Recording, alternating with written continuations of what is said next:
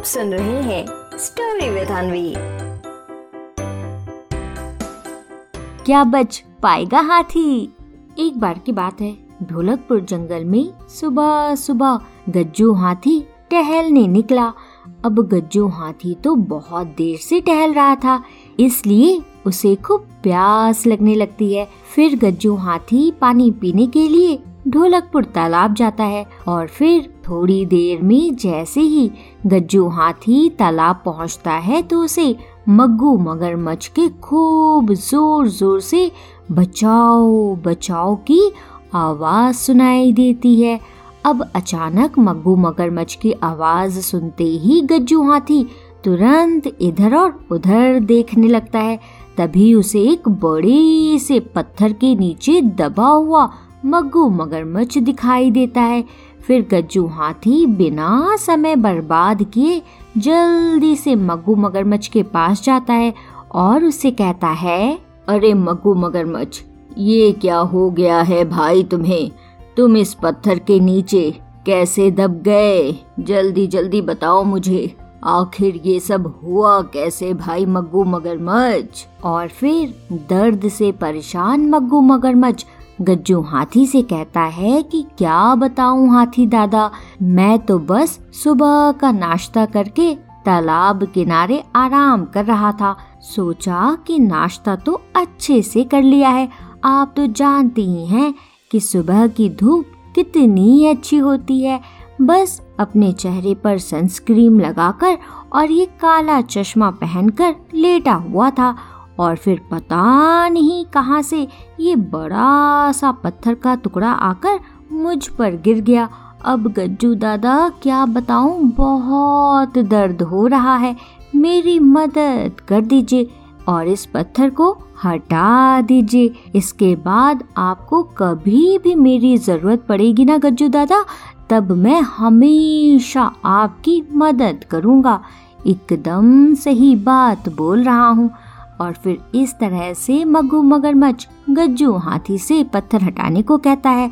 अब मग्गू मगरमच्छ की बात सुनकर गज्जू हाथी को उस पर खूब दया आ जाती है। लेकिन कहीं ना कहीं गज्जू हाथी को डर भी लग रहा था कि कहीं मग्गू मगरमच्छ फिर से उसके साथ कुछ शैतानी ना कर दे। और फिर यही सोचते हुए गज्जू हाथी मग्गू मगरमच्छ से कहता है, देखो भाई मग्गू मैं तुम्हारी मदद तो कर दूँ, लेकिन वादा करो, जैसा तुमने पिछली बार मेरे साथ शैतानी की थी, वैसी शैतानी इस बार तुम बिल्कुल नहीं करोगे। बोलो, क्या करते हो ये वादा? फिर मग्गू मगरमच्छ गज्जू हाथी से प्रॉमिस करता है कि वो गज्जू हाथी को बिल्कुल भी परेशान नहीं करेगा। अब इसके बाद गज्जू हाथी मग्गू मगरमच्छ के पास जाता है और उसकी पीठ से भारी पत्थर हटा देता है। लेकिन पत्थर के हटते ही मग्गू मगरमच्छ फिर से शैतानी करने के मूड में आ जाता है और गज्जू हाथी का पैर अपने मुँह से खूब ज़ोर से पकड़ लेता है। अब इसके बाद गज्जू हाथी को खूब दर्द होने लगता है और फिर वो गुस्से में मग्गू मगरमच्छ को देखता है और उससे बोलता है, ये क्या मग्गू भाई, ये तो धोखा है। तुमने तो वादा किया था कि तुम बिल्कुल भी शैतानी नहीं करोगे, लेकिन अब तुमने मेरा पैर क्यों पकड़ा है? जल्दी मेरे पैर को छोड़ो मगू मगरमच्छ। बहुत दर्द हो रहा है। मुझे जाना है, मुझे जाने दो।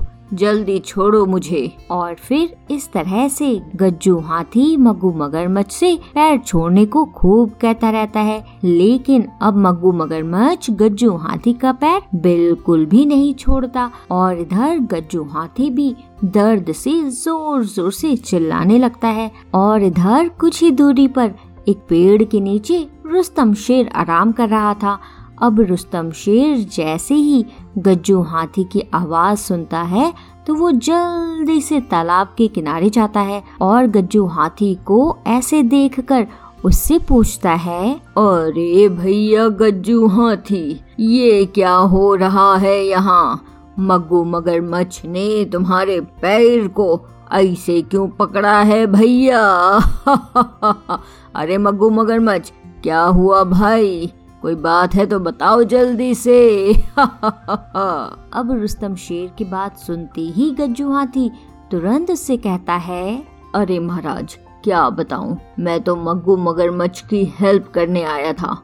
और अब आप ही देखिए कैसे इसने मुझे पकड़ लिया है। प्लीज़ महाराज मुझे मग्गू मगरमच्छ से बचाइए। मुझे कैसे भी करके यहाँ से निकालिए महाराज। और फिर ऐसा कहते हुए गज्जू हाथी रुस्तम शेर को मग्गू मगरमच्छ की पूरी बात बताता है। अब गज्जू हाथी की बात सुनकर रुस्तम शेर पहले तो कुछ सोचता है और फिर उसके बाद बोलता है, अरे भैया गज्जू हाथी, ये क्या कह रहे हो भैया? मगू मगरमच्छ पत्थर के नीचे दबा था और तुमने, अरे भैया तुमने उसे निकाला। ये भैया तो हो ही नहीं सकता। काहे कि मग्गू मगरमच्छ के ऊपर इतना बड़ा पत्थर रखा रहेगा और उसे भैया कुछ होगा नहीं। ऐसे कैसे हो सकता है भैया? अभी भैया थोड़ी देर पहले की ही बात है। पेड़ के नीचे मैं सो रहा था। तभी ऊपर से एक आम आकर मेरे सर पर गिर गया। हाय हाय भैया, हाय हाय। ये देखो, कितना बड़ा गोला निकल आया है। यहाँ यहाँ, ये सामने सामने दिख रहा है ना? और इधर मग्गू मगरमच्छ को देखो, कैसे टिप टॉप लग रहे हैं। तो इसीलिए भैया गज्जू हाथी अब तो तुम ये बिल्कुल भी मत सोचना कि तुम कुछ भी बोलोगे और हम मान लेंगे। है कि नहीं, मग्गू मगरमच्छ? अब रुस्तम शेर की ये बात सुनकर मग्गू मगरमच्छ पूरे जोश में आ जाता है और फिर गज्जू हाथी का पैर छोड़कर तालाब के किनारे जाकर लेट जाता है और गज्जू हाथी से फिर से खुद पर पत्थर डालने को कहता है और इधर रुस्तम शेर को दिखाने के लिए गज्जू हाथी भी उसकी बात मान जाता है और फिर से उस बड़े से पत्थर को मग्गू मगरमच्छ के ऊपर डाल देता है अब पत्थर रखने के बाद मग्गू मगरमच्छ रुस्तम शेर से फिर से बोलता है कि ये देखिए महाराज, मैं ऐसे इस पत्थर के नीचे दबा हुआ था। अब समझ आ गया आपको कि मैं सच में ताकतवर हूँ। और महाराज, इसी के बाद गज्जू हाथी ने आकर पत्थर हटाया था। अच्छा गज्जू हाथी, अब आप आ भी जाइए और आप भी महाराज को पत्थर हटाकर दिखाइए कि आपने उस समय कैसे पत्थर हटाया था। और फिर इस तरह से मग्गू मगरमच्छ फिर से गज्जू हाथी के आने का इंतज़ार करने लगता है। लेकिन इधर रुस्तम शेर तो मग्गू मगरमच्छ के ऐसा करने का इंतज़ार कर रहा था।